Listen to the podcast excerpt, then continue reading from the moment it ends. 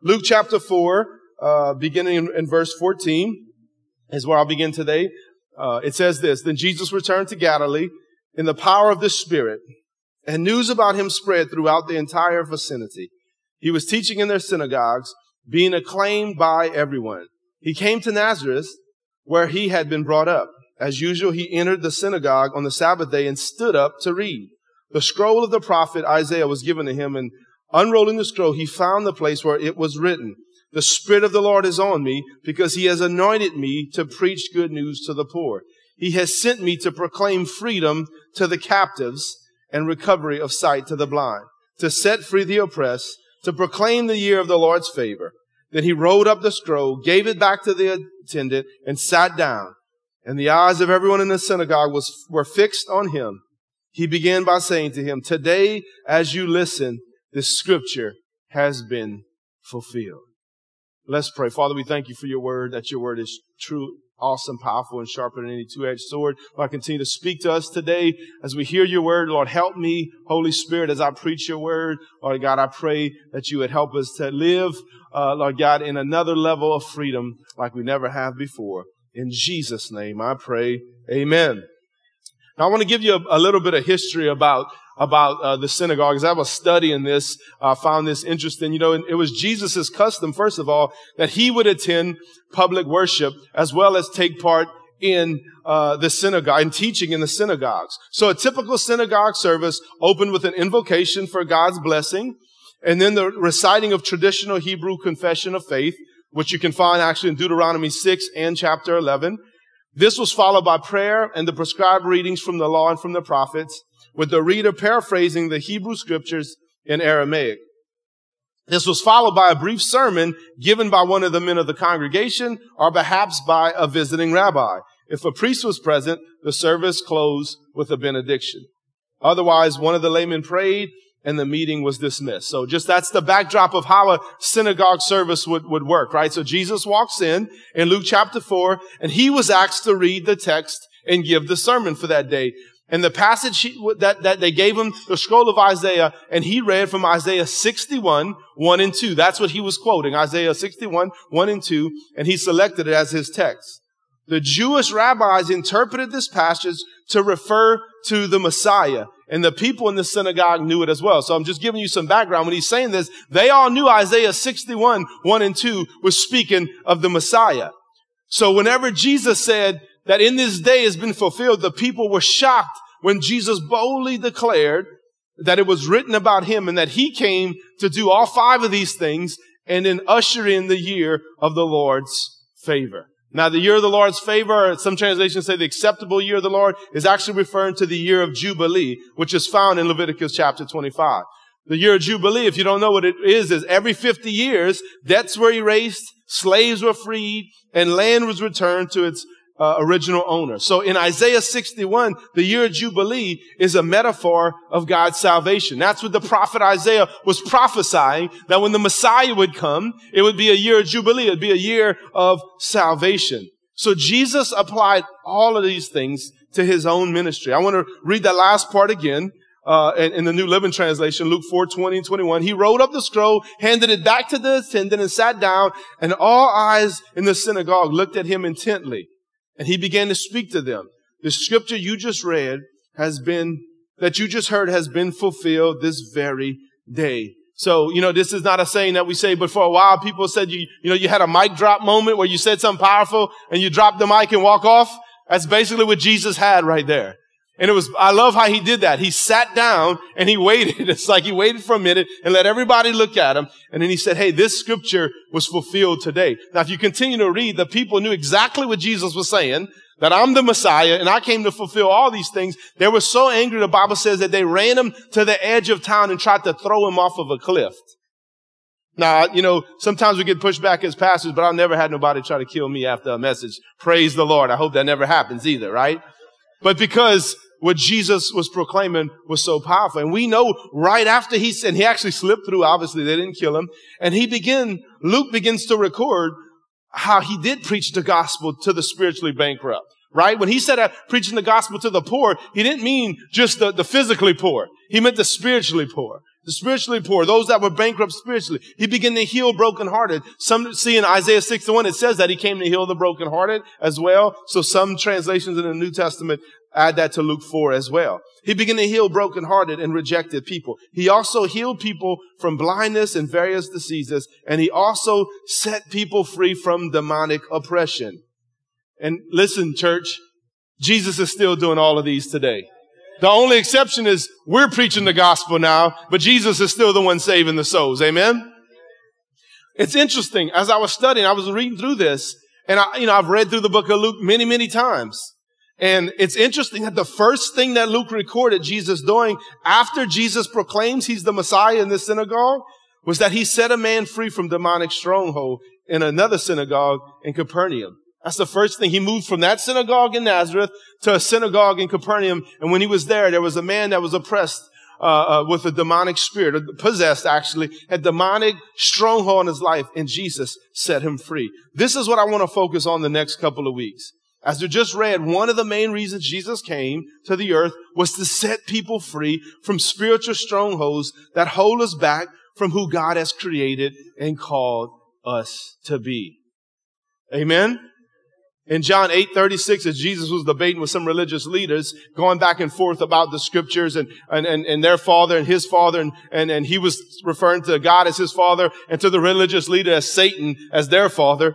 He says this, Jesus says, so if the son sets you free, you will be free indeed. Speaking of himself, the son, the son of God sets you free. You will be free indeed. Another thing I found interesting is Jesus said this that you'll be set free. And after that, as he's debating with the religious leaders, the religious leaders begin to tell them that he has a demon. Isn't that interesting? I think that's, that's pretty ironic. Jesus is talking about being set free from sin, and that's part of it. It's being some of our, some of the strongholds in our lives, by the way, side note, it's not brought on from the enemy, it's our own choosing. It's our own disobedience or willful sin that gets us in bondage, right? And that, and that's a whole nother teaching we'll talk about in a couple weekends about open doors and whatnot.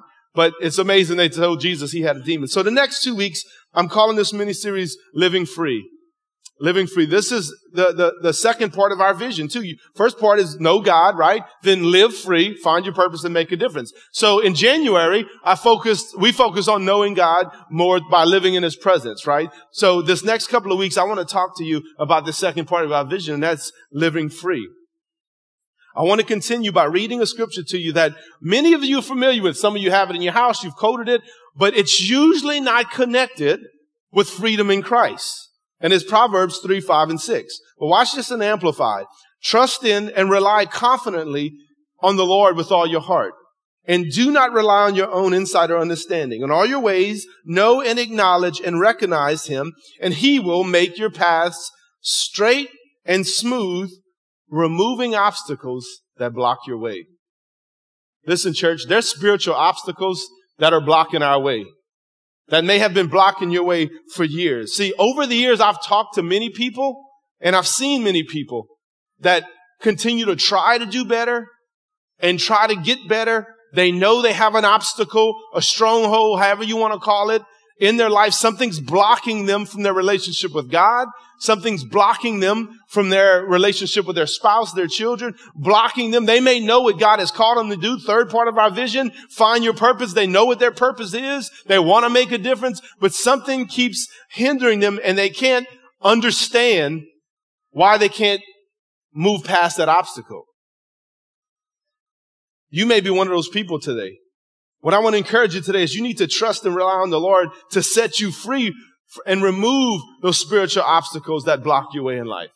That the Lord Jesus will set you free so you will be free indeed and have those obstacles, those spiritual strongholds removed from your life. Now, I'm, I'm going to connect to show you what I'm talking about, Proverbs 3, 5, and 6, and how trusting in the Lord brings freedom. Look, here's a verse right here in Psalm 22, 4 and 5. It says, Our fathers trusted in you. They trusted you and you rescued them.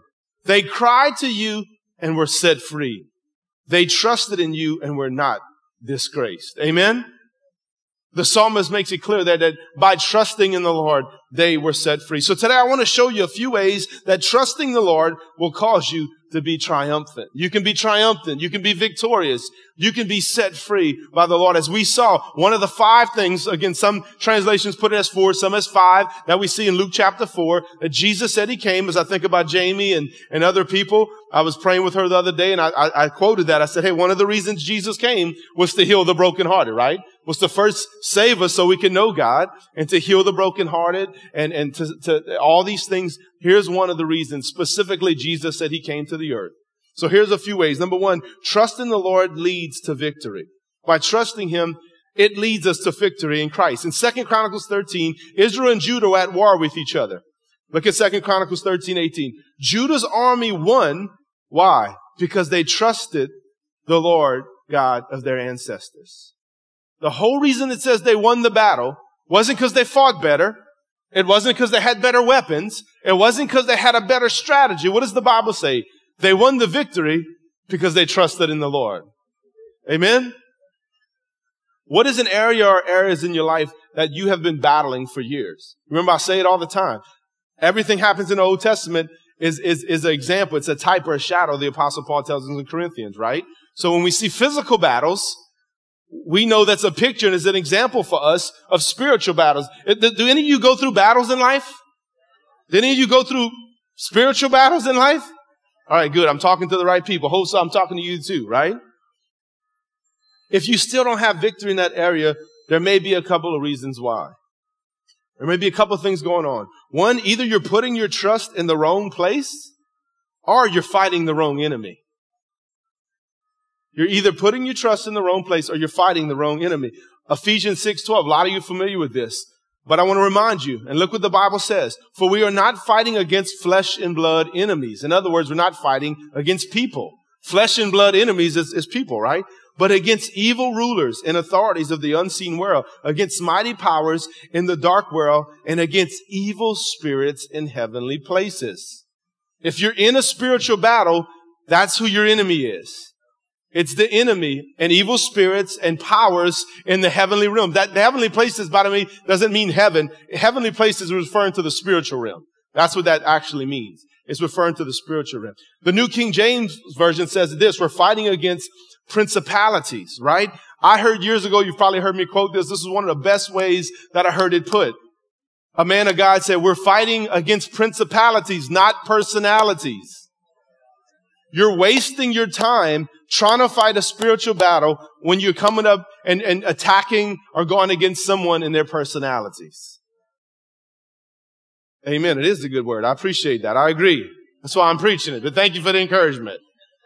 Hey, listen, what I'm trying to say, stop focusing on people and start focusing on your true enemy according to Ephesians chapter 6. Paul pinned that to, to church in Ephesus because they must have been doing the same thing. They must have been focusing on people and circumstances instead of focusing on the enemy, right? I thought about this as I was studying yesterday. What if right now the people of Ukraine would start fighting against the people in their country that were trying to give them aid? What if they were not fighting against the Russians right now? You think they would have resisted as long as they have? No. The Ukrainians know who their real enemy is, right? There's no doubt in their mind Russia has come in and invaded their land and they're taking up arms, even the civilians. I'm sure you've seen people have fled and some of the men were like, there's no way I'm going back. They went back home, picked up arms and now they're fighting and they're blown away that even however many days, 11, 12 days has been now that they're still having so much resistance, right? They know who the true enemy is. Are y'all following me? I love this. See, when we focus on the true enemy and trust in the Lord Jesus, the Bible tells us that we will have victory in our spiritual battles. And I love how Romans 8:37 says it, not only victory, watch what it says, no, despite all these things, overwhelming victory is ours through Christ who loves us. I love that. It's not just victory, church. We can have overwhelming victory. Right? I mean, you, you watch any sports right now. I know college basketball, March Madness is about to start, and I was checking on a team the other day, and they barely won in overtime. Come on, in the kingdom of God, we shouldn't have to, ha- there's no overtime. We don't have to go to overtime. The Bible says that overwhelming victory when it comes to our spiritual battles is ours. I love that. Not only victory, but overwhelming victory. So trust the Lord that He will give you overwhelming victory in any area of your life that you're battling. And remember, so when I'm talking about this, just like I'm, he says, don't battle against flesh and blood, it's not us. You notice my whole, this whole message is about trusting the Lord to give you victory. Yes, we have to pray. We have to trust. We have to believe. We worship. We, we preach the word. We speak the word, right? That's how Jesus defeated the enemy. We got to know the word and we have to speak the word, but it's trusting that the Lord, that he's actually fighting the battles for us, right? And that he goes before us, right? So number one, trust in the Lord leads to victory. And specifically on what I just mentioned, number two, trusting the Lord leads to answered prayer. Trusting the Lord leads to answered prayer. Look at 1 Chronicles 5.20. They cried out to God, again, during the battle, the context here is battle. They cried out to God during the battle, and He answered their prayer because they trusted in Him. Again, did they answer, did God answer their prayer because they were up early that morning? Did God answer their prayer because they quoted a lot of scripture? What's the reason they answered, God answered their prayer? Because they trusted Him. The key to this specific answered prayer was because they trusted the Lord. Now the context here, it was the tribes of Reuben, Gad, and the half tribe of Manasseh were at war against three different people groups. It actually was a battle among shepherds over grazing rights in, in a certain territory. They cried out to God during the battle, and again, the key was that they trusted him. See, when you're praying for victory in your spiritual battles, you must combine prayer with trust in the one that you're praying to. See, we all know who we should be. Well, most people know if you're sitting in here and watching, I hope you know who you should be praying to, but are you combining and attaching trust to that prayer? It's like you ever send an email and you meant to send the attachment and you send it and you're like, they're like, hey, I never got it. They sent the email to the right person, but the attachment wasn't on it. Some of us are praying without an attachment to it. We're not attaching trust to that prayer. And the, we see our, our victory is won and our prayer is answered by trusting the Lord. Obviously, it's faith too. We heard, you know, if you've been coming, you came to date night, if you've been coming on Wednesdays to the XO, forgot when he said it, but we heard Pastor Jimmy Evans say recently that prayer without faith is just griping to God. That's so good. And you know what? Faith and trust are first cousins. So I believe it applies to when we're praying, especially when we're trying to, you know, we, there's something in our life, a spiritual stronghold, obstacle, uh, a roadblock, as, as Proverbs put it, something that's blocking us that God wants to make smooth. If we're praying without trusting, we're just griping. We're just complaining and telling God we're tired of, of where we're at. And we need to pray, but we need to trust as we pray, right? You see, sometimes when we pray, the direction the Lord gives us to get the answer doesn't make sense. And that's really where trust comes in. And that's why Proverbs 3 5 tells us not to depend on your own understanding. Trust in the Lord with all your heart and don't depend on your own understanding. Don't rely on your own understanding. In all your ways, acknowledge Him or seek His will and He will show you what path to take. But the path He shows you to take doesn't always make sense. And I thought about this actually this morning. The Lord reminded me that there was a man in the book of Second Kings who was desiring a healing in his body. He almost missed out because of the instructions that the prophet Elisha gave him. Let's check that out in 2 Kings 5, 9, 9 through 15. So Naaman went with his horses and chariots and waited at the door of Elisha's house. But Elisha sent a messenger out to him with this message. Go and wash yourself seven times in the Jordan River. Then your skin will be restored and you will be healed of your leprosy. But Naaman became angry and stalked away. I don't even know what stalked means. I would say stormed away, but I guess that's a really mad way of walking away. But anyway, I thought he would certainly come to meet me, he said. I expected him to wave his hand over the leprosy and call on the name of the Lord, his God, and heal me. Let me pause. Especially when we've been walking with the Lord a long time and we've seen God move in a certain way. When we pray, we expect he's going to do it the way he did it times before. Let me just stop and say that.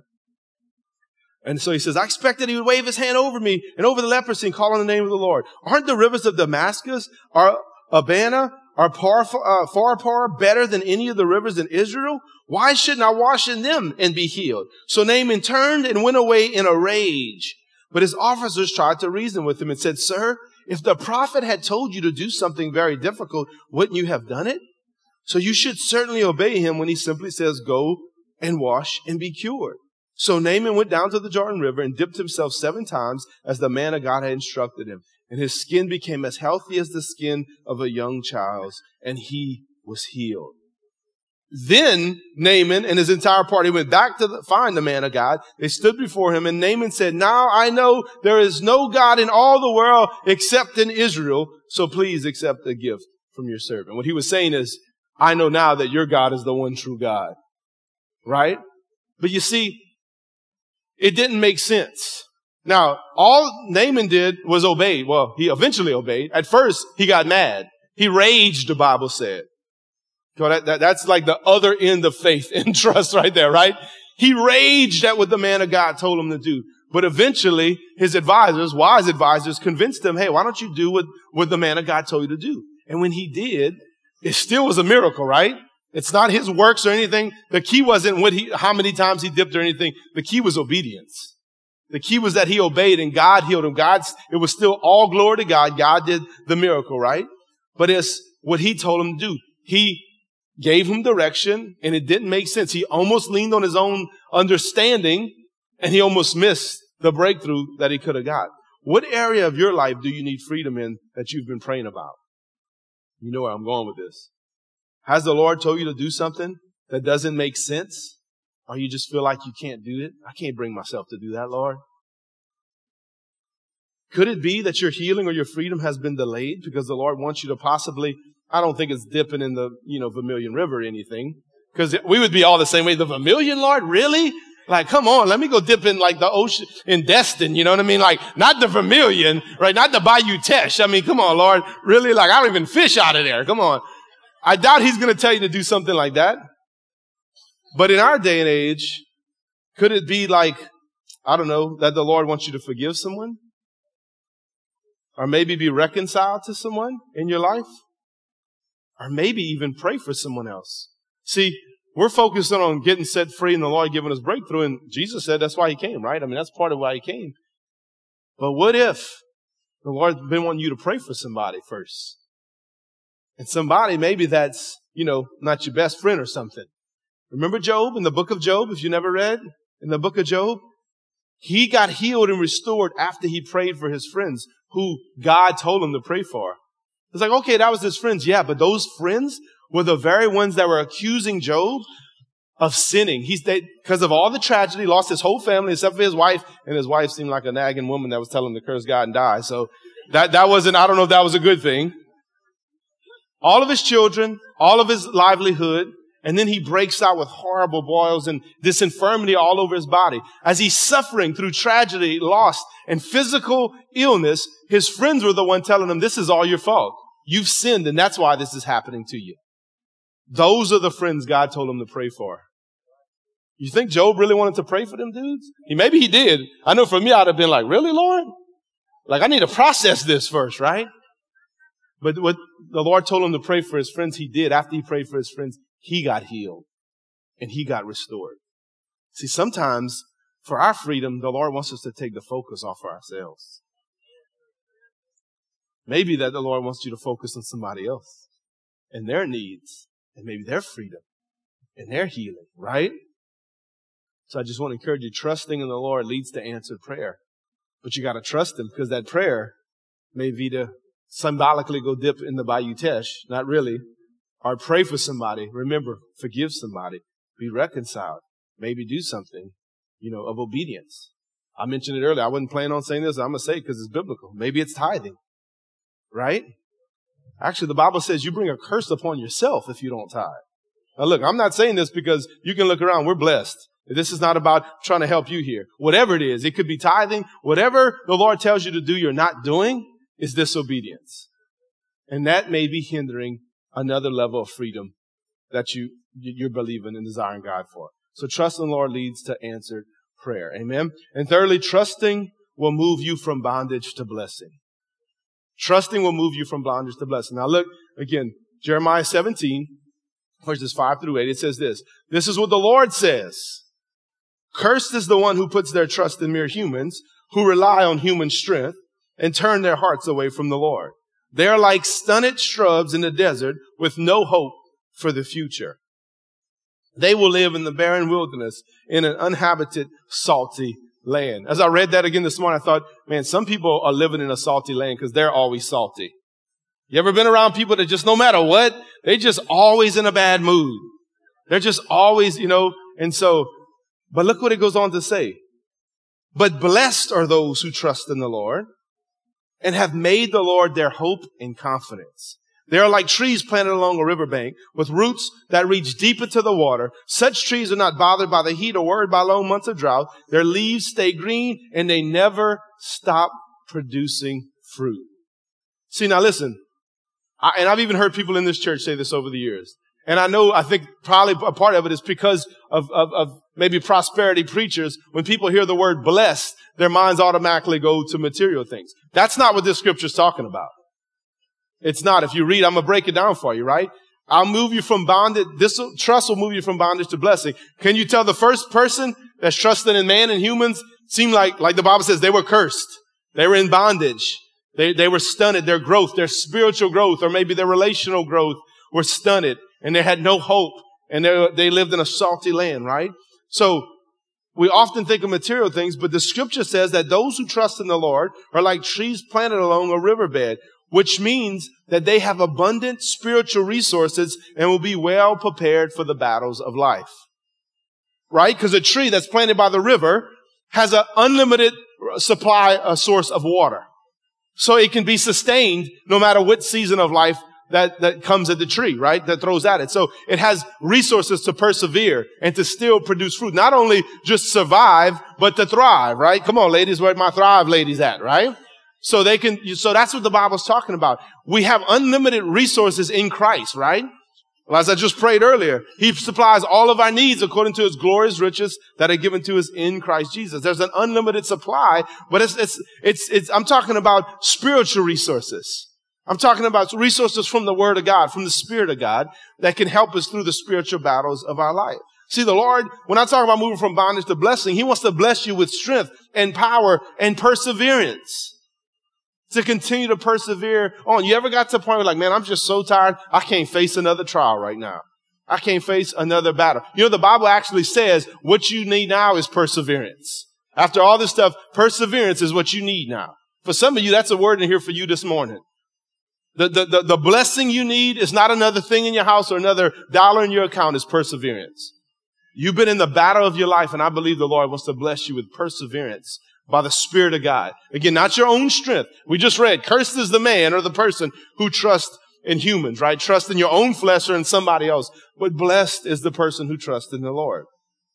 These are some of his provisions that he uses to set you free so you can live free. So with that in mind, I'm here to tell you, he wants to bless your marriage.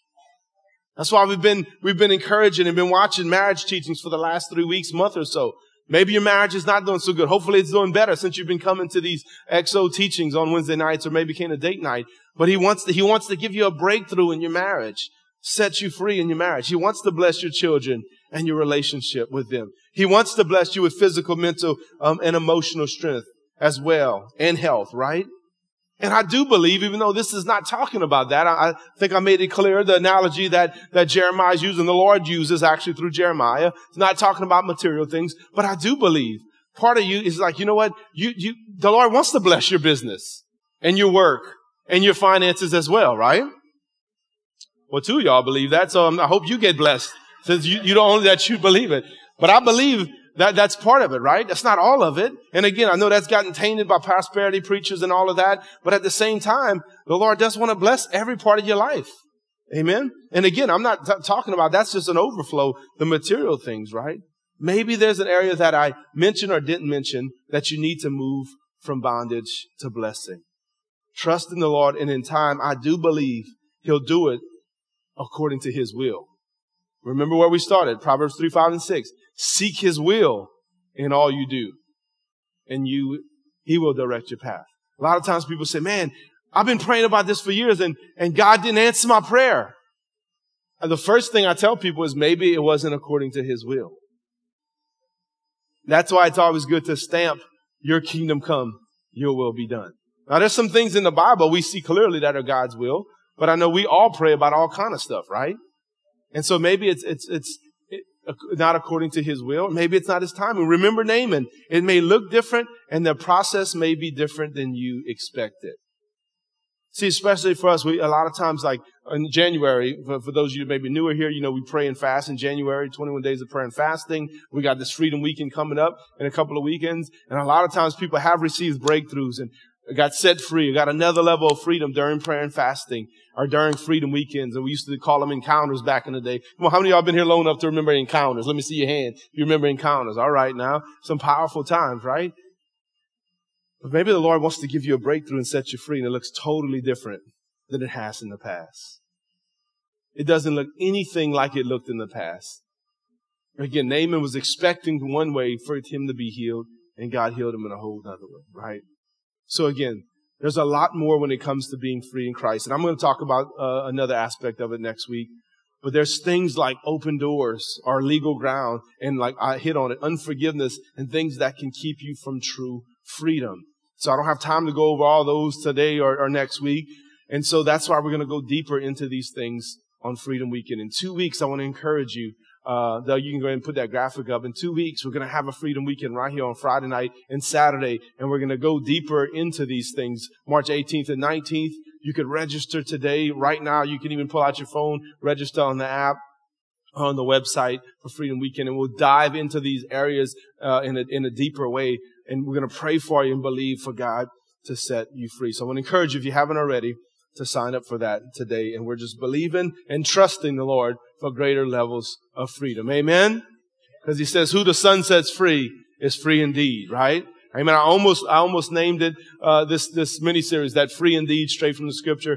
Uh, but we, we stuck with, with, with living free. So I'm going to close with this one last scripture and then we're going to pray. Galatians 3.22 says this, but the scriptures declare that we are all prisoners of sin. So we receive God's promise of freedom. There you go. It's a promise that he would set us free, right? Only by believing in Jesus Christ. We're, all of us either have or still are prisoners of sin. But God promises we can be set free. But it all starts with believing in the Lord Jesus Christ. As I said earlier, some of it is we're in a spiritual battle, as I saw it showed you in Ephesians and showed you, you know, even in Luke, or I, will let you know about it. if you go finish reading the chapter of Luke, you'll see Jesus go set a man free in the next synagogue he went to. But some of the, the bondage or some of the strongholds or obstacles in our life is because we have sin in our life and we've not repented of that sin. And so if, if, if you need freedom in your life, it all starts with believing and trusting in the Lord Jesus Christ to forgive you of your sins and to save you. Amen. Would you bow your head with me and close your eyes? The Bible says we've all sinned and fall short of God's glorious standard and that the wages of sin is death. But the free gift of God is eternal life in Christ Jesus or through Christ Jesus. And so if you say, Brandon, I'm not sure you know, uh, I know there's some things in my life. There's some obstacles in my life. There's some strongholds. There's things that have been holding me back for years. And man, I've tried on my own. Maybe you feel like the man in Jeremiah. You feel like, you know, uh, you've, you've relied on humans or human strength or hu- your own self or, or maybe, you know, self-help books or all of these things instead of putting your trust in Christ. And you're not even sure you're right with God. As I said last week, I realized that I did five funerals in two months. Matter of fact, I got a call to do another one on Friday, but I was unavailable to do it on that Friday. I would have been six funerals in a little over two months. What if they're calling about your funeral next week? Where would you be at in eternity right now? Please, with never head bowed, every eye closed, nobody looking around. If you say, Brandon, I'm not sure, man, I don't know where I would be. If I breathe my last here, where I would spend eternity. The Bible says we're going to either spend eternity in heaven or hell. Remember, the wages of sin of death. That word death is eternal death. We know that because the next line says, but the free gift of God is eternal life in Christ Jesus. Would you spend eternity separated from God in a fiery hell that was meant for the, for the devil and his demons? Or would you spend eternity with God in heaven? If you say, Brandon, I'm not sure. I don't know, but man, I want to be sure. I need to get right with God. I need to repent and confess my sin. If that's you, just slip up your hand and say, man, that's me. I need to get right with God today. Sir, I see your hand. Anybody else? Even at home, if you're watching at home, I can't see you, but the Lord can. Over here in the back to my left. Amen. Amen. Anybody else? If you say, Brandon, maybe at one time, sir, I see your hand. Hand still going up right here. Amen. At one time, you said, man, I was, I was walking with the Lord at, at one time, but I've, I've made a decision. I turned away from God and I need to get back right with the Lord. I need to begin to trust Him again. I see your hand, young man. Anybody else that's like that? Say, man, I've gone away. I need to re- resurrender my life. More hands going up, different hands all the way in the back, in the middle right here. I see you. I see you. Amen. Sir, I see you. Amen. Amen. Hands still going up. Thank you. Praise the Lord. Thank you for your boldness. All the way in the back. I see you over there. Come on, for all of you that, that raised your hand. Bible says we're saved by, by, by grace through faith. It's only by God's grace. We can't do nothing to earn it. We can't do anything. All we do is we receive it. We make a choice to repent. The Bible says you must repent, means to turn away and then to turn to God. And if you believe in your heart confess with your mouth that Jesus is Lord, you shall be saved. Come on, let's all pray this together. Lord Jesus, thank you for loving me. Thank you for dying in my place. Lord, I know that I'm a sinner and I repent of my sin. Lord, I turn to you. I surrender my life and my all to you. I make you my Lord and Savior. Lord, give me that grace, that strength, and that perseverance to live for you all the days of my life. Lord, set me free that I'll be free indeed. In Jesus' name I pray. Amen and amen. Come on, can we celebrate with these this morning that made that decision? Amen. If you made that decision for the first time or first time in a long time, there's a connection card in the pew in front of you. If you watch it online, you can click the connection card link. We got a Bible for you. You can bring that card to the info center and give you a Bible. Come on, why don't you stand up with me? And as we close today, I'm going to pray over you, but also I want to open up the altars that if, if you say, Brandon, I need prayer, there's something that the Lord hit on today, and, and I want you or somebody to stand with me in prayer and believe in God for, for freedom in my life. Again, encourage you if you haven't signed up for Freedom Weekend to do so. But we'll pray with you today. We'd love to stand with you and just stand in agreement to pray for you, to be set free or to have a greater level of freedom in your life. Come on, can we pray together? Father, I thank you Oh, we want to trust. Come on, how many of y'all said, man, I, I need to trust more. I, I haven't been, been sending that attachment up with the prayers, the attachment of, of faith and trust as I pray. And I, I want to, I want to trust the Lord more. Lord, I pray you help us today. Lord God, as you said, Lord, to, to trust you. We've seen through all these examples of both Old and New Testament, Lord God, as we trust you, there's another level of freedom, Lord God. We thank you, Lord. It's nothing we can do, Lord God. It's nothing, but you said those who trust in the Lord, that's all we can do is have trust and faith and turn turn to you and you do the rest. You're the miracle working God. So I thank you, Lord Jesus. And you came to set the captives free, to set those oppressed free, to heal the brokenhearted. Thank you, Lord Jesus, that that scripture was fulfilled in you and is still actively living today. I pray for greater levels of freedom in here in my brothers and sisters, whether it be mental, spiritual, physical, emotional, relational. I thank you, Lord God, that you help them, set them free so they can live free, Lord. In Jesus' name we pray. And everybody said, Amen and amen. Well, God bless y'all. We love y'all. Have a great day. Hey, if you need prayer for anything pertaining to this or anything else, we'll be up here to pray with you. Have a great day.